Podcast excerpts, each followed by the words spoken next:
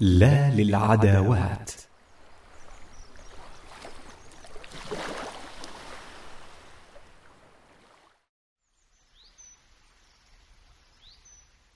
تجد أن الناس عند التعامل معهم لهم طبائع.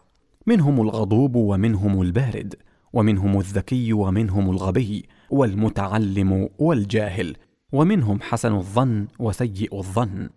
من عامل الناس لاقى منهم نصبا. فإن سوسهم بغي وطغيان.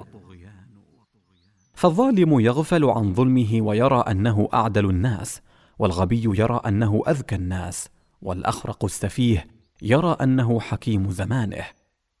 أذكر أني لما كنت شابا وأظنني لا زلت كذلك أعني لما كنت في أوائل الدراسة الثانوية أقبل علينا ضيف ثقيل لا أدري هل أكمل دراسته الابتدائية أم لا. لكن الذي أجزم به أنه يقرأ ويكتب.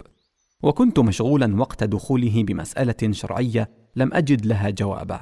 وضعت له ما يوضع للضيف من قرى ثم تناولت الهاتف وجعلت أكرر الاتصال بالشيخ الإمام عبد العزيز بن باز رحمه الله لسؤاله عنها. لم أجد الشيخ.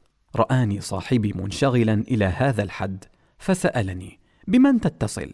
قلت بالشيخ ابن باز. عندي استفتاء مهم.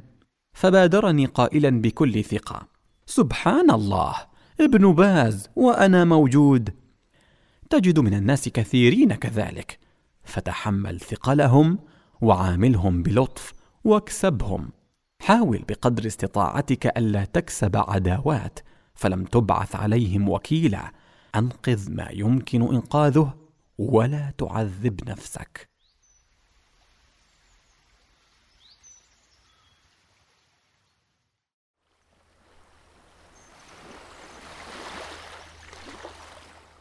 خاطرة.